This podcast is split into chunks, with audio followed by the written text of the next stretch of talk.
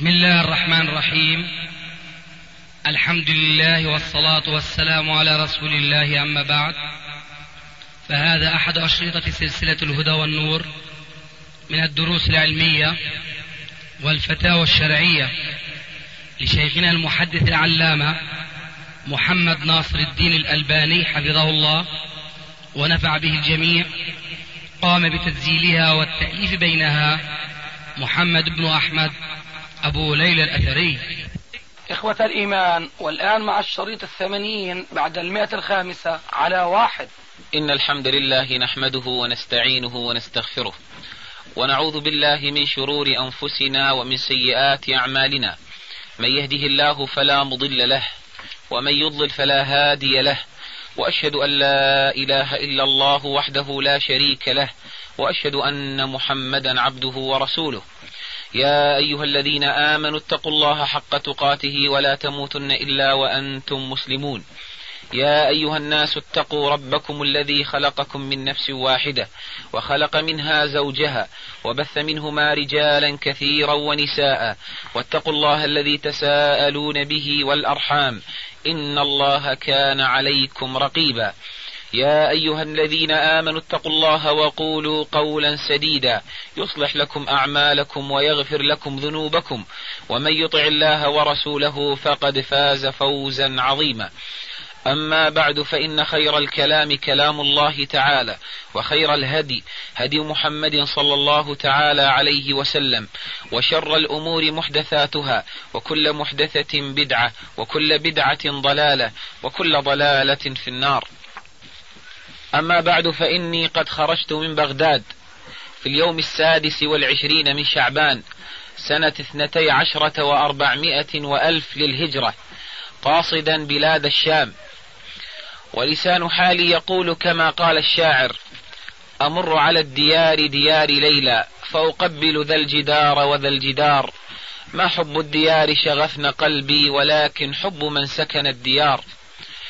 فيممت وجهي شطر بيت شيخ الحديث في زماننا هذا فقرت عيني برؤيته وسعد قلبي بمجالسته فجعلت أردد فرحا مع نفسي بكلامه وحسن اختياره جعلتك في السويدى من فؤادي ومن حدقي فديتك بالسواد وقمت بطرح أسئلة على شيخنا الشيخ محمد ناصر الدين الألباني بارك الله في عمره وجعل الحق على لسانه وقلمه وجعل الجنة تحت قدمه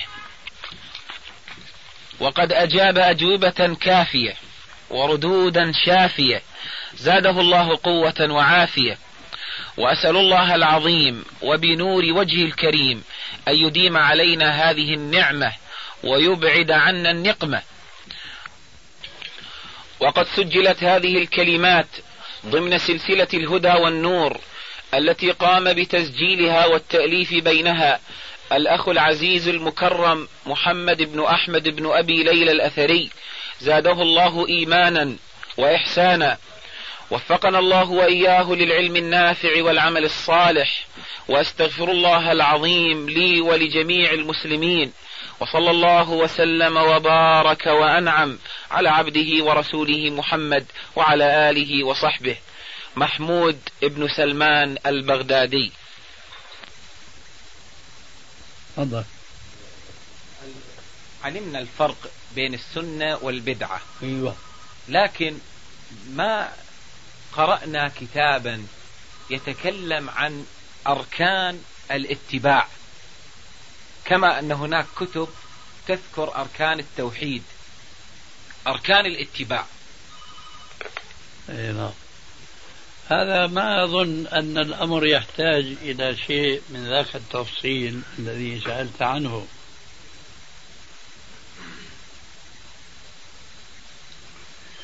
وبخاصة أن السنة لها اصطلاحات عند العلماء.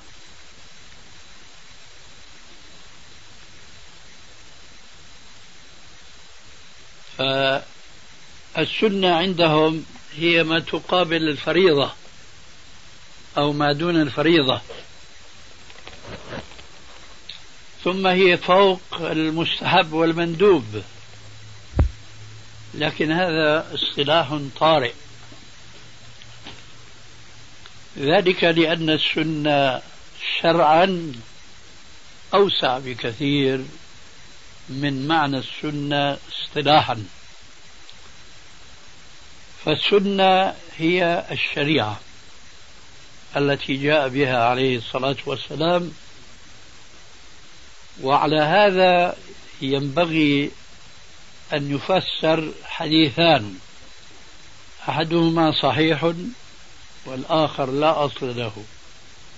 نذكر الآخر من باب التنبيه والتحذير من أن يقال على الرسول عليه السلام لم يقل.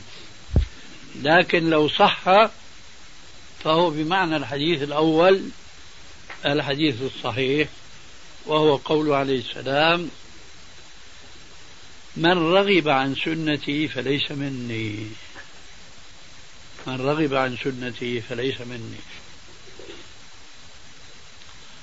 أظن أن الحاضرين أو بعضهم يذكر مناسبة هذا الحديث. وهي في قصة الرهط الذين جاءوا إلى النبي صلى الله عليه وآله وسلم فلم يجدوه فسألوا نساءه عن قيامه وصيامه وإتيانه لنسائه فذكرن ما يعلمن من ذلك وقلنا إنه يقوم وينام ويصوم ويفطر ويتزوج النساء. قال راوي الحديث وهو أنس بن مالك. قال أنس بن مالك رضي الله تعالى عنه لما سمعوا قول نسائه عليه السلام وعبادته قال أنس تقالوها أي وجدوها قليلة. لما جاء الرسول عليه السلام وأخبروه الخبر عفوا للحديث تتمه قليلة كما قال أنس تعاهدوا بينهم أن يقوم كل واحد منهم بعبادة أبد الدهر. قال أحدهم أما أنا فأقوم الليل ولا أنام. وقال الآخر أنا أصوم ولا أفطر. وقال الثالث أنا لا أتزوج النساء. وانصرفوا على هذا. فلما جاء الرسول عليه السلام أخبر الخبر خطب في الصحابة قال ما بال أقوام يقولون كذا وكذا وكذا. أما إني أخشاكم لله وأتقاكم لله أما إني أصوم وأفطر وأقوم الليل وأنام وأتزوج النساء فمن رغب عن سنتي فليس مني. إذا السنة في, لغة الشرع هو معناه الشريعة والاستقامة على ما جاء من أمر ومن نهي. الحديث الآخر بنفس المعنى ولكنه لا أصل له وأنا أذكره لأنه يرد ذكره في بعض كتب الفقه التي تروي ما هب ودب.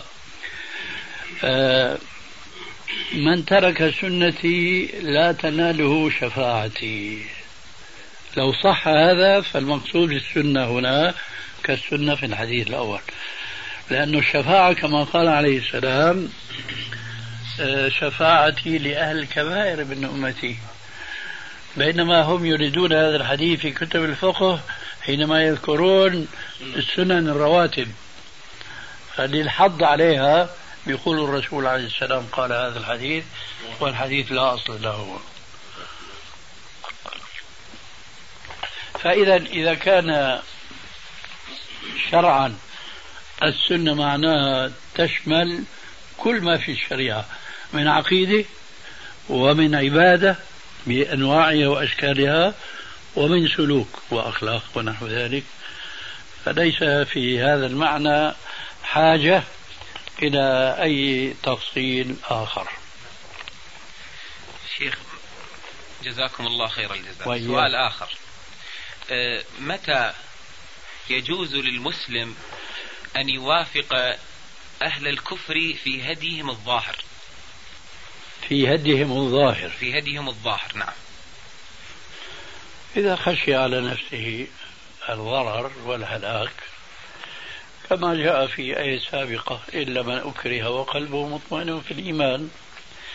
وكما جاء في الحديث الذي يذكر في كتاب التوحيد حديث الذبابة وهو غير صحيح أنه طلبوا من كل من الرجلين أنه يقدم إيش؟ ولو ذبابة.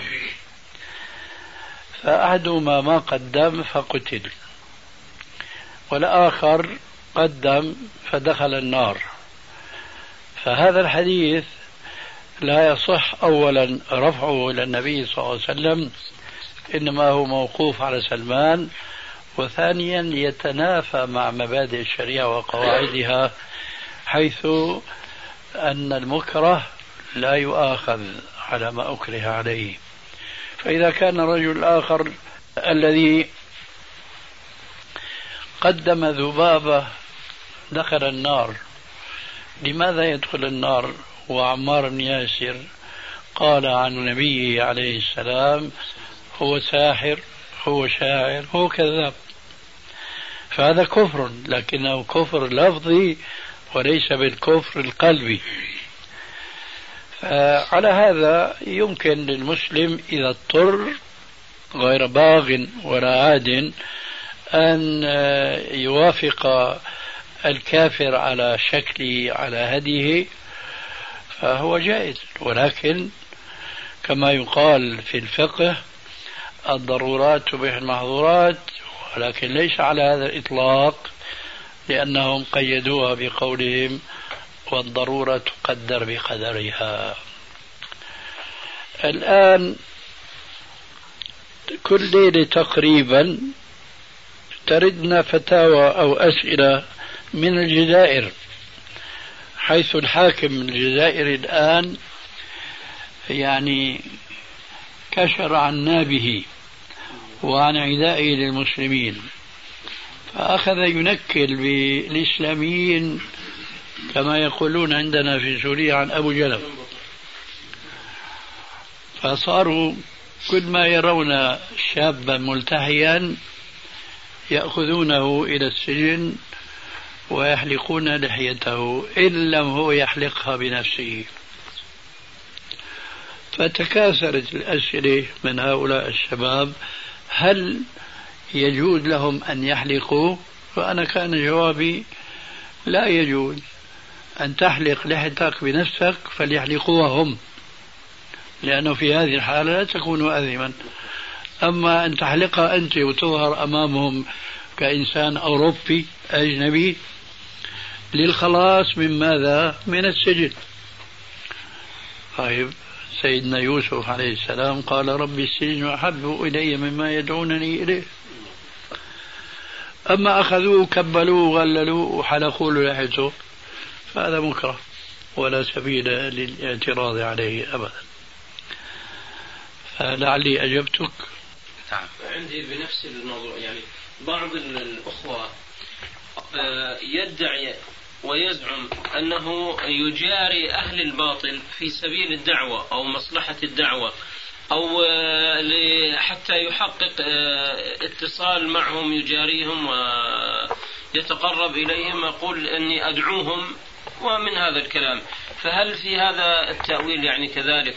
يعني يجوز له أن يجاريهم هذه المجاراة حاشا لله هذا يعني من قاعدة اليهود الغاية تبرر الوسيلة. ولا يجوز هذا في الإسلام. كيف يكون داعية إلى الإسلام وهو يخالف الإسلام؟ شيخنا في شيء ما أدري لعل الإخوة في الجزائر على كثرة ما يتصلون بك قد ذكروا لك أو لم يذكروا أنه قد أصدر هناك قانون خاص يمنع لبس الثوب وإطلاق اللحية وإعفاء اللحية. فهل ذكروا ذكر لك أحد لا كقانون ما حدا ذكر لي بعد. قالوا لي أنهم قبل يومين ثلاثة اتصلوا قالوا صدر قانون رسمي بهذا الشيء. أعوذ بالله. أي والله. أعوذ بالله. لا حول ولا قوة إلا بالله. هذا من آثار استعجال الأشياء قبل أوانها.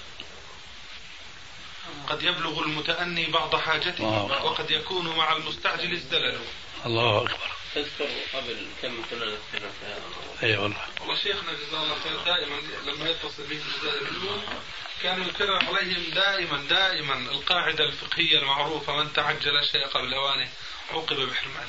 يعني كثيرا ما تكلم بها. لكن سبحان الله. خلاص ولا بعد؟ في بعض الأسئلة يا شيخ. إيه لأنه الجلسة الظاهر على حسابك. جزاك الله خير الجزاء. بارك الله فيكم. وفيك بارك. آه، شيخ آه، قرأنا في بعض الكتب وأظنه لأحد أحفاد الشيخ محمد بن عبد الوهاب. آه، حكم تكفير المعين. كلام حقيقة ما فهمت منه شيء لأنه يرد أقوال ويعلق عليها ثم يضرب بعضها بعضا. فأحببت أن أفهم منك آه، هذا الجواب أو جواب هذا السؤال. تكفير المعين حكم تكفير المعين.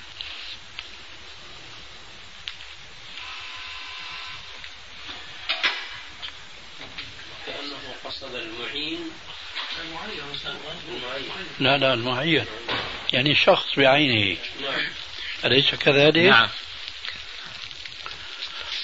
آه، قبل الجواب عن هذا السؤال مباشرة نحن نذكر بما سبق بيانه آنفا بأن الكفر نوعان كفر اعتقادي وكفر عملي وأظن أن السؤال يتعلق بالتكفير بالكفر الاعتقادي أليس كذلك؟ طيب. حينئذ نقول فالتكفير يجوز تارة ولا يجوز تارة أخرى. يجوز هنا تأتي الحجة التي آه، ذكر في أول الجلسة إذا أقيمت الحجة على الرجل الذي وقع في الكفر الاعتقادي وأصر عليه حين ذاك آه، ليس فقط يجوز القول بكفره أو بتكفيره وإنما يجب ذلك. أما إذا لم تقم الحجة فلا يجوز المبادرة إلى التكفير لأنه قد يكون له عذر. وأصعب شيء هو أن يكفر المسلم أخاه المسلم. هذا هو الجواب عن السؤال. نعم جزاكم الله. شيخ تبع لهذا السؤال وسؤال سابق. آه، البعض القائلين أو الدعاة يقولون إقامة الحجة يكون بشرطين بحامل الحجة وبذات الحجة. حامل الحجة أن يكون مقبولا لدى الناس وبذات الحجة أن تكون واضحة بينة. فما معنى هذا الكلام؟ هل هذا الكلام صحيح أم لا؟ الكلام الأول باطل لأن الأنبياء والرسل ما كانوا مقبولين عند الكفار. نعم. أما الشرط الثاني فهو بلا شك يجب أن يكون واضحا.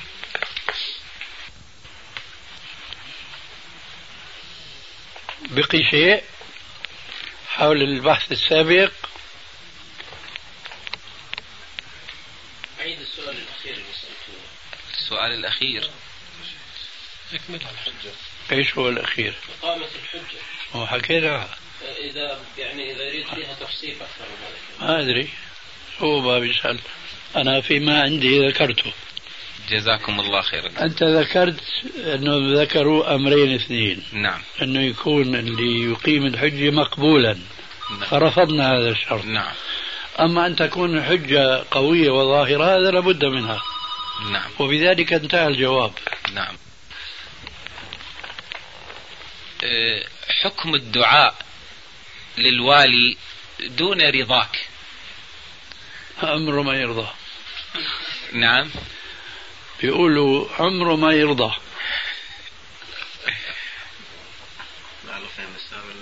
نفس الداعي مو راضي بدون ما يكون الداعي. لا هو الضمير بيرجع لأقرب مذكور. شيخنا ذكر ضمير المخاطب دون رضاه على كل حال وضح سؤالك لأنه صار هلا سوء تفاهم. حكم الدعاء للوالي دون رضا الداعي الذي يدعو. آه هذا يوضح. أما لو وقفت دون رضاه بيرجع الضمير لأقرب مذكور. أنا قلت رضاك. دون رضاك. يعني باعتبارك داعيا. نعم. شو شو الفرق بين رضاه وإيش الثاني؟ رضاك. يعني كأنه ما حكم أن تدعو وأنت للوالد دون رضاك. آه اذا إذا أنت مرة أخرى يجب أنك تهمس الكاف.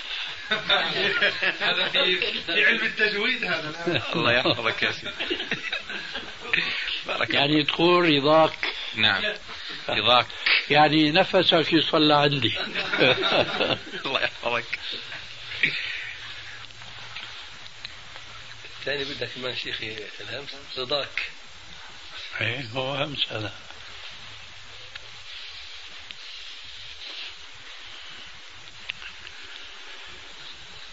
يعني أكره. نعم. أخذت الجواب سابقا. نعم. صح؟ نعم. طيب يعني ربما ذكر لك الشيخ الأخ أبو طلال أن أني إمام وخطيب في العراق ووجودي في المسجد الذي لا نعلم هناك قناة للدعوة أن الداعية يجمد يعطل إن حرم من المسجد. وبوجود هذا الشرط ربما يعني ما أريد أن أقيم النفع أو أبين النفع فيه نفع إذا وجد بوجود الدعاء للوالي. يعني الآن بانت الحالة خاصة واضحة يعني. يعني هو أزيل أو عزل من منصبه. هذا قلته وأنت آنفا نعم. طيب. بسبب أنه رفض أن يدعو للرئيس أو للوالي هناك آه، بخطبة الجمعة. فهو يسأل يعني إذا كان يجوز أن يدعو له وهو غير راض هذه الأولى وسبق وإذا كان هناك يعني جواز في هذه المسألة. يعني صيغة الدعاء إذا كان آه، أجيز هذا فإذا هناك صيغة يعني تعلمها آه، تنصحه بها. إذا آه، سايرت الجماعة مبدئيا ودعوت أن المشكلة تنتهي بهذا الدعاء ولا لذلك ذيول يعني قد يخشى أنه تكون هذه طعما. يجر ما بعده. وكما قيل أهل مكة أدرى بشعابها وصاحب الدار أدرى بما فيها. فإذا كنت تظن أو يغلب على الظن بالمعنى بالتعبير الأصح أنه تحل المشكلة ويمكن تحصيل تلك الفوائد الضائعة بالموافقة على هذه البدعة فممكن التسامح بها. أما إذا كانت هي كما تصورت أنا احتمالا أنه يكون ما بعدها قضية أخرى فتخضع لها الثانية والثالثة وتصير بعدين كما يقول الغزالي في كتابه من مشايخ الرسوم. نعم. واضح الجواب؟ نعم واضح. طيب. ثم إن كانت الأولى يكون دعاؤك لا يكون في مخالفة لأنه يكفينا مخالفة الآن البدعة. فلا نقع في مخالفة أخرى أن نكون نمدح الحاكم الذي يحكم بغير ما أنزل الله وإنما ندعو له بالهداية والتوفيق وإصلاح البطانة ونحو ذلك من المعاني الصحيحة.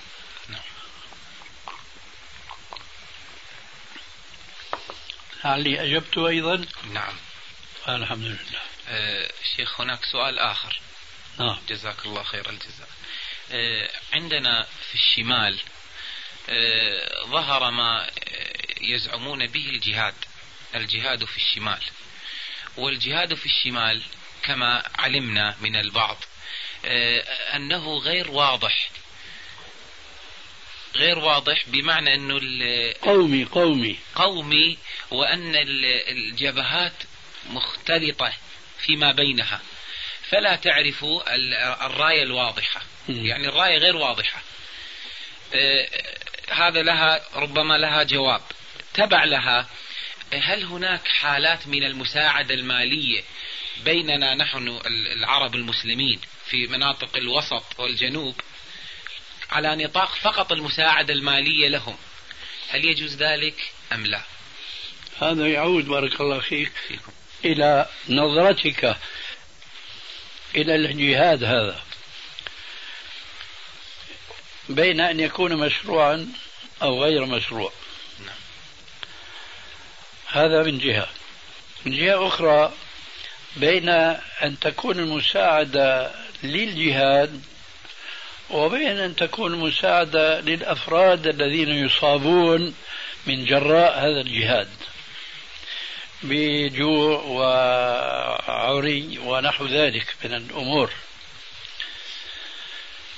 فأظن ظهر لك الفرق أو ظهر لك الجواب. طيب شيخ إن إذا كنت ترى أن الجهاد غير مشروع فلا يجوز أن تساعد هذا الجهاد اللا مشروع. إلا إذا كان المقصود بهذه المساعدة ليس هو الجهاد وإنما ما ينتج منه بالنسبة للأفراد من فقر وجوع ونحو ذلك. طيب شيخ إذا علمنا أن قنوات إيصال هذه المساعدات لا تتم إلا عن طريق أفراد ينتمون لجماعات الجهاد هناك لأن هناك آه، موانع لمساعدة الأفراد. نفس الجواب. نفس الجواب. بمعنى هؤلاء الأفراد إذا كانوا تمانين عندكم نعم. وأنهم يؤدون الأمانة إلى أهلها وما يستغلونها لمصالحهم الخاصة فنفس الجواب. أما إذا كانوا غير مؤتمنين فلا. أه، وتبع لذلك حكم أه، الرجل الذي يطلب للدعوة والإرشاد هناك. فقط يعني من باب الدعوة والإرشاد. مثل الجواب السابق بالنسبة للدعاء إذا كان ليس وراء ذلك شيء أكثر من التعاون معهم على ما لا يراه المدعو نعم. فيجوز وإلا فلا يجوز. نعم. واضح؟ واضح جدا. جزاك الله خيرا وإياك. أه نسأل سؤال آخر شيخ. ذهبت رياح فاغتنمها نعم. آه، تفضل. أه جزاك الله خير الجزاء. وإياك. أه ذكرت لبعض الأخوة أه كلاما من الذين يدعون للتحزب هناك حديثا. وهذا أمر مستحدث عندنا. آه، أن هم قالوا سابقا الانحراف عن المنهج في مسألة يعني الانحراف عن المنهج كاملا. ثم بعد ذلك يجيزون انحرافات. فبما نردهم يعني يعني يقولون انحراف في مسألة. نعيد إليهم بضاعتهم نعم. وانتهى الأمر. يعني نردهم بما بما قالوه. بما قالوا. ها. طيب قولهم صحيح يعني؟ لا ليس صحيح على الإطلاق. نعم. لكن على كل حال يخالف المنهج. يعني هذا كالإيمان كالإسلام. إذا المؤمن أو المسلم ترك شيئا من مقتضيات الإيمان والإسلام. نعم. هل معنى ذلك أنه خرج عن إيماني وإسلامي الجواب لا. لكنه خالف إيمانه نعم. وخالف إسلامه وكذاك الذي يخرج عن منهجه في مسألة فقد خالف منهجه أما أنه يعني عارض المنهج. يعني نردهم بما بما قالوه. بما قالوا. ها؟ طيب قولهم صحيح يعني؟ لا ليس صحيح على الإطلاق. نعم. لكن على كل حال يخالف المنهج. يعني هذا كالإيمان كالإسلام. إذا المؤمن أو المسلم ترك شيئا من مقتضيات الإيمان والإسلام. نعم. هل معنى ذلك أنه خرج عن إيماني وإسلامي؟ الجواب لا. لكنه خالف إيمانه نعم. وخالف إسلامه وكذاك الذي يخرج عن منهجه في مسألة فقد خالف منهجه أما أنه يعني عارض المنهج وخرج عن المنهج هذا لا لكن إن كانوا هم يقولون هكذا فنحن نلزمهم بقولهم نعم. ونقول لهم أينما كنتم تقولون والآن خرجتم عن المنهج في واحدة في ثانية في ثالثة وهكذا. جزاكم الله خير الجزاء. وإياك. إيه، يا شيخ من خلال قراءة إيه، بعض الكتب التي إيه، كتبتها حضرتك كتبتها. نعم نعم. نعم. لاحظنا بعض ال ال ال الاختلافات فيما إيه، بين قولك وقول أهل الحجاز في بعض المسائل. هذا الخلاف هل أساسه في مسألة التصحيح والتضعيف للأحاديث التي يستدل بها كل طرف؟ ليس دائما. نعم. ليس دائما. ليس. قد يكون هناك سبب آخر ويحسن لتوضيح المسألة أن تأتي بمثال أو أكثر. بمثال. بمثال أو أكثر. مثال على ذلك. آه، صلاة التسابيح. هل يعني ال- الفرق في المسألة؟ وضع, وضع الآن نعم. المثال يوضح جانبا من السؤال والجواب في آن واحد. أنا أجيبك بجوابين اثنين. الجواب الأول أن سبب الخلاف هو آه، اختلاف الطرق التي اطلع عليها أحد الفريقين. نعم. فأحدهما يطلع على ثلاثة طرق مثلا والآخر يطلع على طريقين. نعم.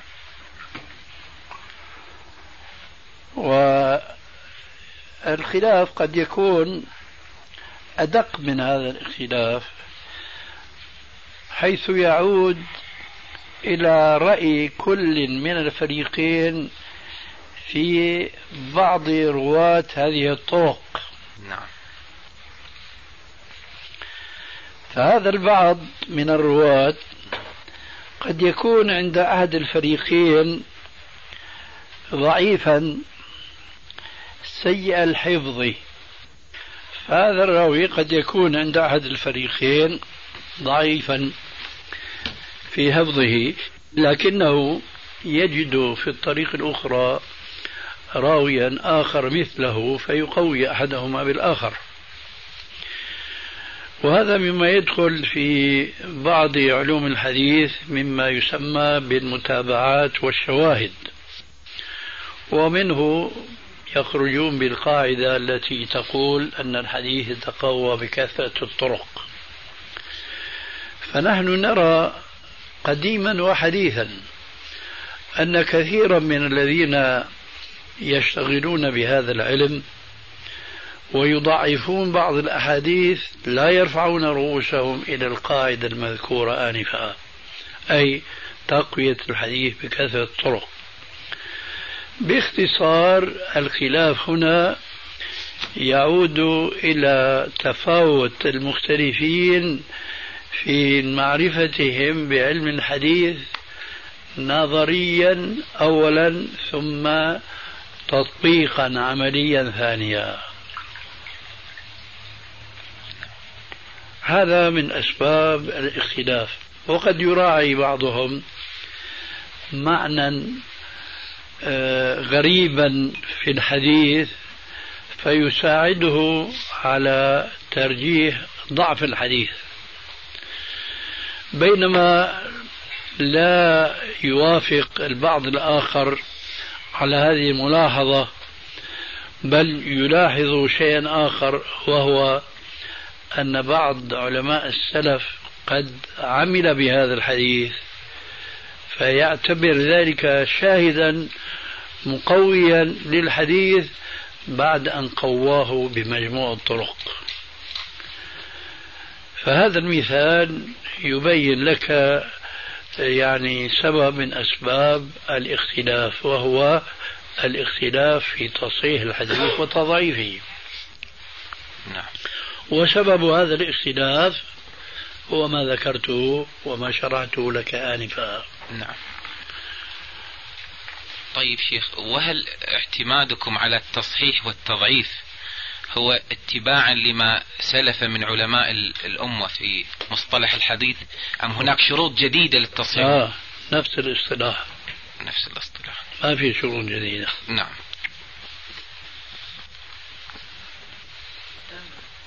طيب. شيخ جزاكم الله خير الجزاء. وإياك إن شاء الله. آه سؤال آخر. آه نسمع عند بعض المشايخ هناك يقولون قبل الدخول أو ربما لا يقولون ذلك يقولون طالب العلم عليه أن يدرس مذهبا منفردا. ثم بعد ذلك إما أن يكملوا كلامهم أو آه، يقطعوه. فإذا أرادوا إكماله يقولون ثم بعد ذلك يقرأ ما شاء من كتب آه، العلم. هل هذا الكلام صحيح أم لا؟ تارة وتارة. نعم. تارة وتارة. هذا سؤال نسأل عنه كثيرا. نعم. لكن لبيان بطلان هذا الشرط أن يدخل في تارة. ولا يدخل في التارة الأخرى. كيف كان سلفنا الصالح يتفقهون في نعم. دين الله عز وجل؟ هل كانوا يلتزمون مذهبا معينا؟ طبعا لا يستطيع أحد من أولئك أن يقول كانوا يلتزمون مذهبا معينا. واضح إلى هنا؟ واضح جدا. فإذا بطل قولهم أنه يشترط لطالب العلم أن يدرس مذهبا معينا. بارك الله فيكم. لكن للكلام تتمة لأنه أنا نعم. قلت تارة نعم. وتارة. نعم. آه. فالآن التارة الأخرى نعم. تلتقي مع ذاك الشرط. أنا قلت مرة إذا كان هناك قرية صغيرة فيها رجل عالم يقرأ القرآن ويقرأ الأحاديث ويقرأ الفقه وهو نشأ على مذهب من هذه المذاهب الأربعة. فهؤلاء سكان القرية كيف لهم؟ أن يعرفوا الحرام والحلال وما يجوز وما لا يجوز. وهم كلهم أميون. إلا هذا الشيخ شيخ القرية فهو الرجل العالم بمذهب من المذاهب الأربعة. إذا استحضرنا قوله تعالى لا يكلف الله نفسا إلا وسعها كان الجواب واضحا جدا أن أهل القرية هؤلاء لا يمكنهم أن يتفقهوا في دينهم إلا من طريق هذا الشيخ. ومعنى ذلك من طريق مذهب الشيخ. واضح؟ واضح. إذا هذا ضروري بالنسبة لهذا الجو أو لهذا المثال الذي صغرته جدا. لكن ننتقل إلى مثال آخر. في بلدة في عاصمة فيها من كل المذاهب وفيها من كل علماء. علماء في المذاهب الأربعة هذا حنفي وهذا شافي وهذا مالكي وهذا حنبلي وربما شيعي وزيدي وإلى آخره. وفي من أهل الحديث الذين لا يلتزمون مذهبا من هذه المذاهب لأن هذا تقليد والتقليد في دين الله لا يجوز إلا للضرورة. نعود إلى مثال القرية الصغيرة. أما نحن الآن في قرية كبيرة عاصمة وفيها من مختلف العلماء ومنهم أهل الحديث. أيضا هنا نقول باطل شرطهم السابق. لأن هنا يوجد من أهل العلم بالكتاب والسنة الذين نجوا من ربقة التقليد ووقفوا مع الدليل من الكتاب والسنة فعلى هؤلاء ينبغي أن يدرسوا العلم والفقه. فإذا فرضنا هذه القرية هذه وسط الآن بين القرية الصغيرة الأولى والقرية الكبيرة الأخرى. نفترض قرية فيها علماء من كل المذاهب إلا المذهب السلفي الحديثي. فإذا أهل هذا البلد مضطرون أن يدرسوا على مذهب من مذاهب هؤلاء العلماء لأنهم لا سبيل لهم إلا ذلك. واضح الجواب؟ هكذا.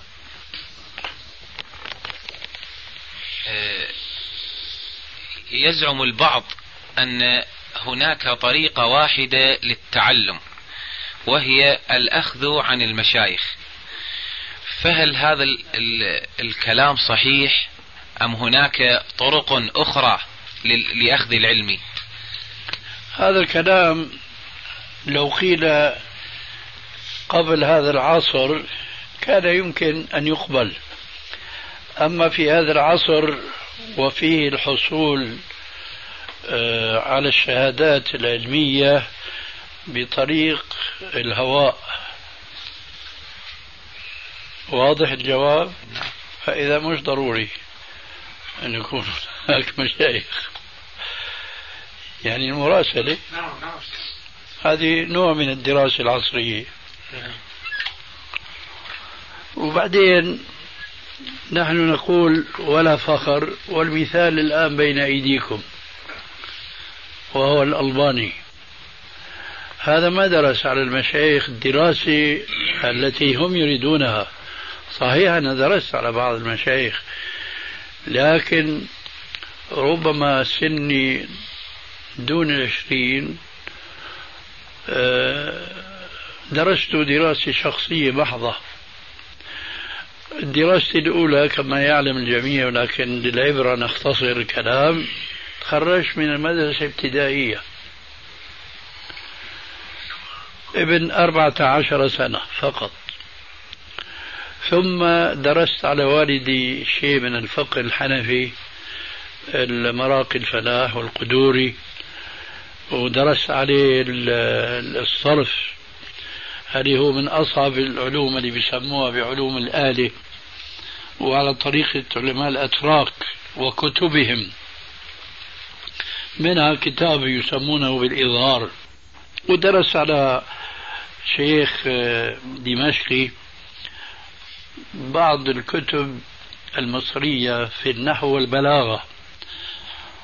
وأيضا شيء من الفقه في حاشية مراقي الفلاح ثم انطلقت ودرست في نفسي. وهذه التجربة يجب أن تتكرر لأنها من الأسباب القوية جدا جدا لينجو المسلم من التقليد الذي أعمى القلوب والبصائر. ولذلك فقولهم باطل. ويمكن الإنسان بقليل من العناية والجهد بمعرفة مبادئ العلوم حتى ما إذا قرأ بنفسه استطاع أن يعرف ما لا يعرفه أولئك المقلدون الذين عاشوا حياتهم كلها في ربقة التقليد.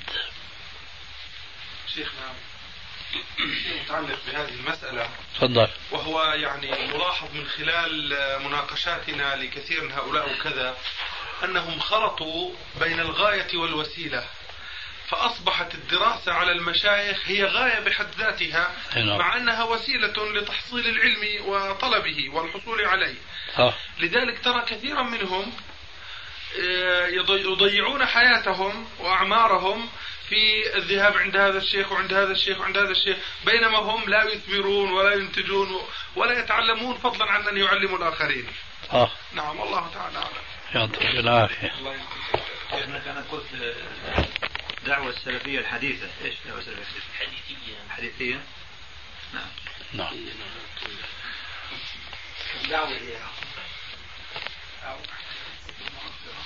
شيخ جزاك الله خير الجزاء. وإياك. آه، ما هي الخطوط ال- العريضة للتعلم دون طريقة ال- المشايخ؟ اليوم بالنسبة في هناك كتب بعد ما ذكرته آنفا أنه يجب على طالب العلم أنه يتعلم شيء من مبادئ العلوم الأساسية التي تساعده على فهم ما يقرأ من كتب.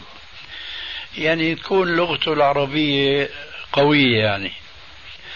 فإذا كان كذلك فبإمكانه أن يعتمد فيما يتعلق بتصحيح العقيدة على كتاب الشرح عقيدة الطحاوية مع شرحها لابن أبي العز الحنفي.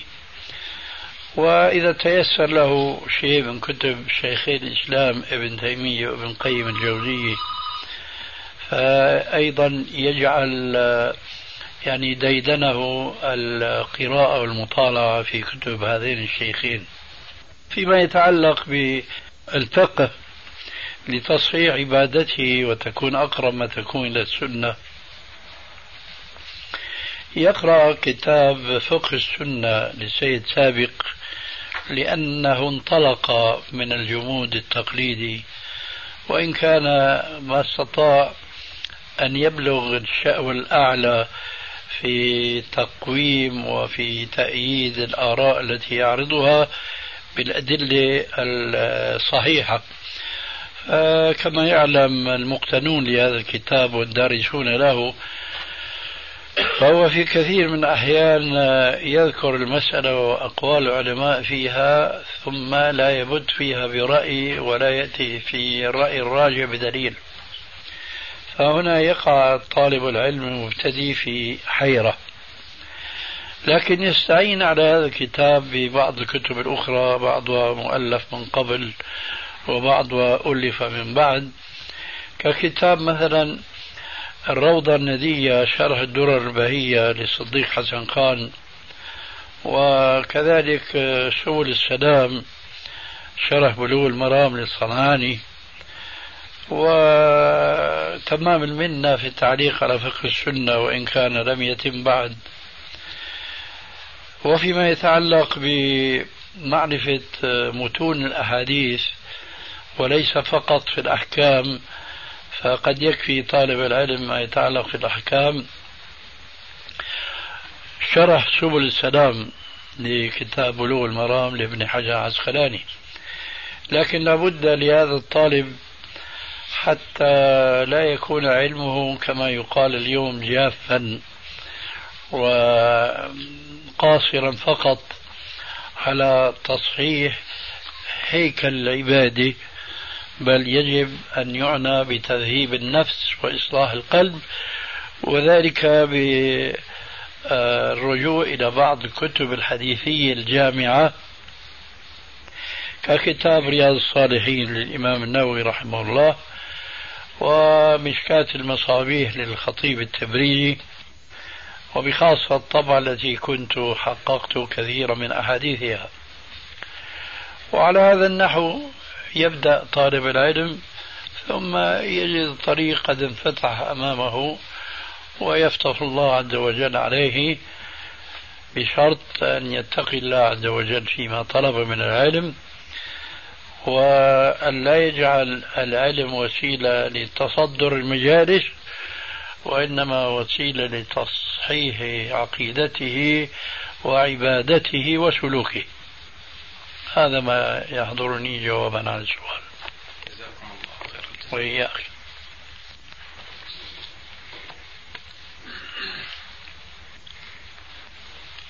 هناك كتب نقرأها في آه، كتبك القديمة لكن لحد الآن ما وصلت إلينا. مثلا آه، كتاب التعليق على زاد المعاد لابن القيم. هذا أولا لم يتم.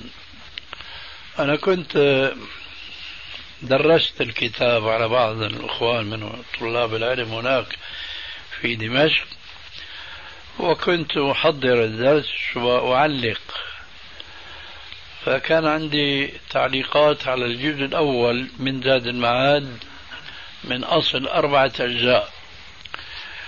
لكن مع الأسف فقدت هذه الأجزاء. لما نقلنا المكتبة من دمشق إلى هنا ما أدري أين يعني صارت هذه التعليقات.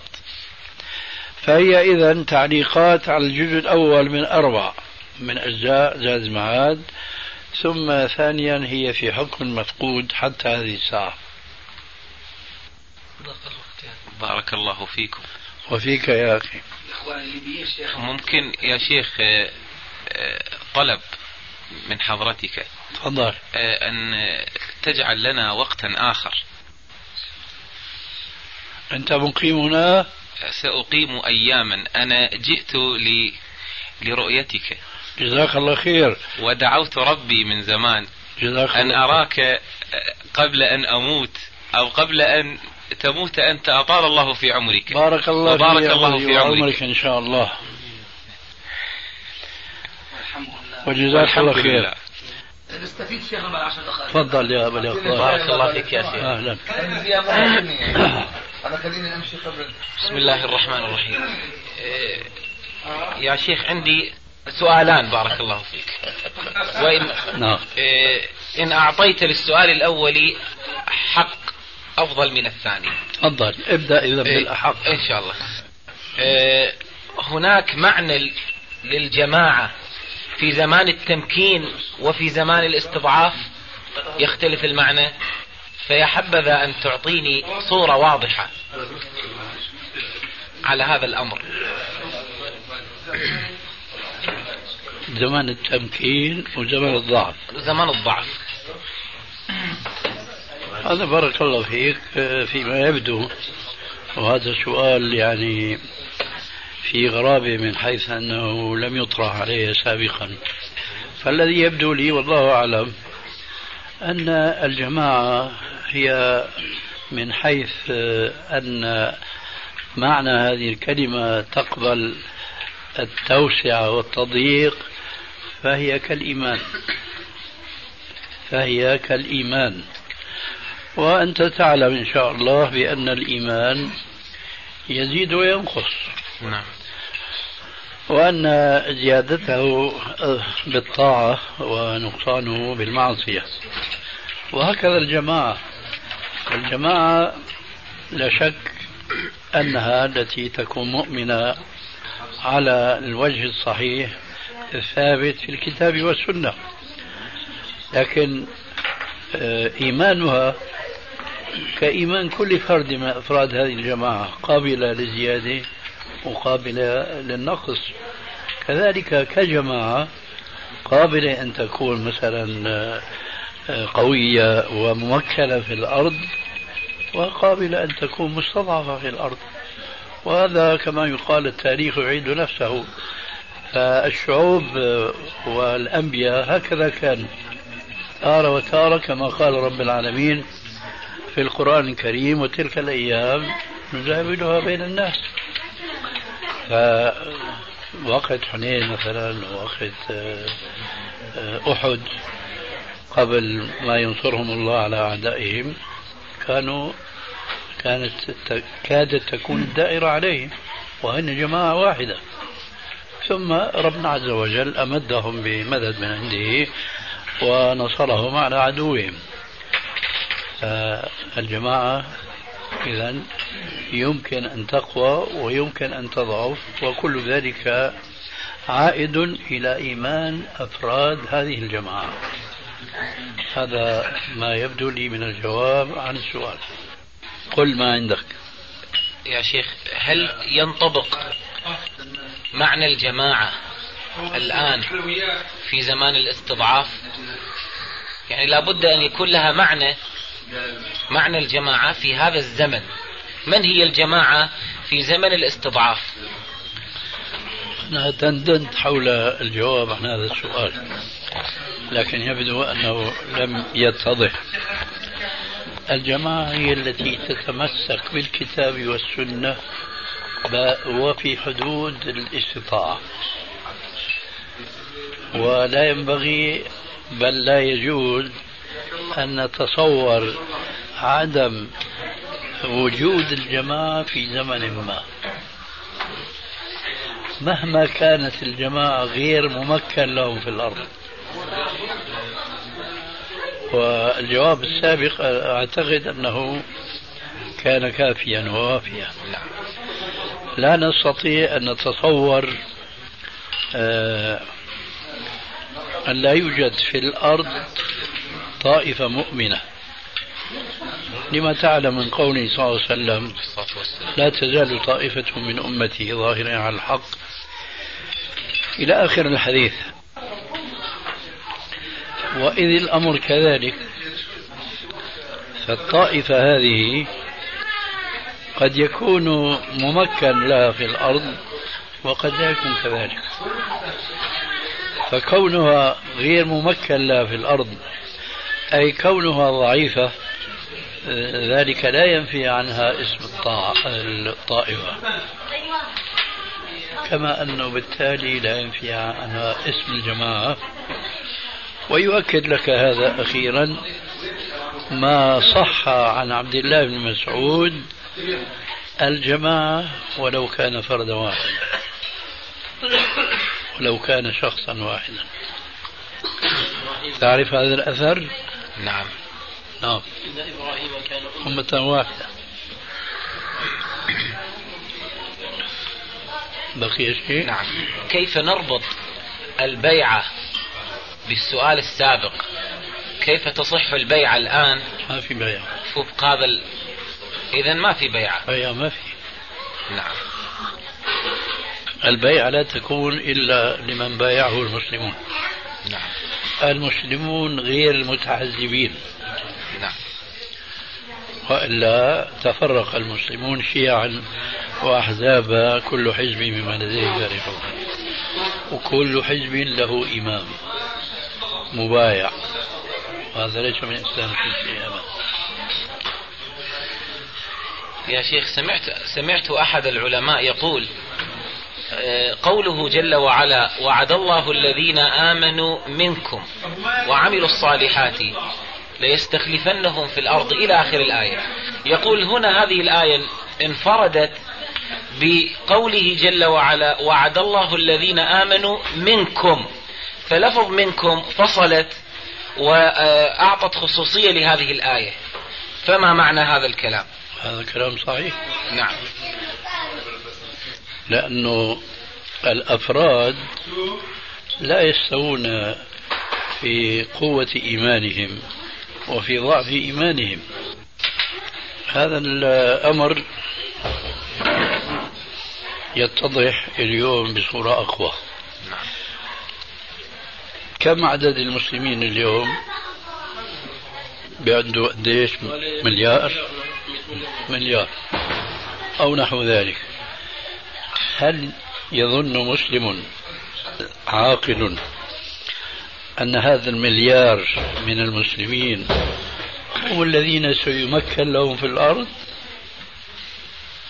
وأكثرهم لا وأكثرهم إيمانهم لا يكاد يساوي وزن جناح. وإنما من هؤلاء طائفة إذا ما اجتمعوا وأخذوا بالأسباب الشرعية والكونية والطبيعية فهم الذين يمكن الله لهم في الأرض. وليس كل من انتمى إلى الإسلام. هذا هو معنى الآية السابقة.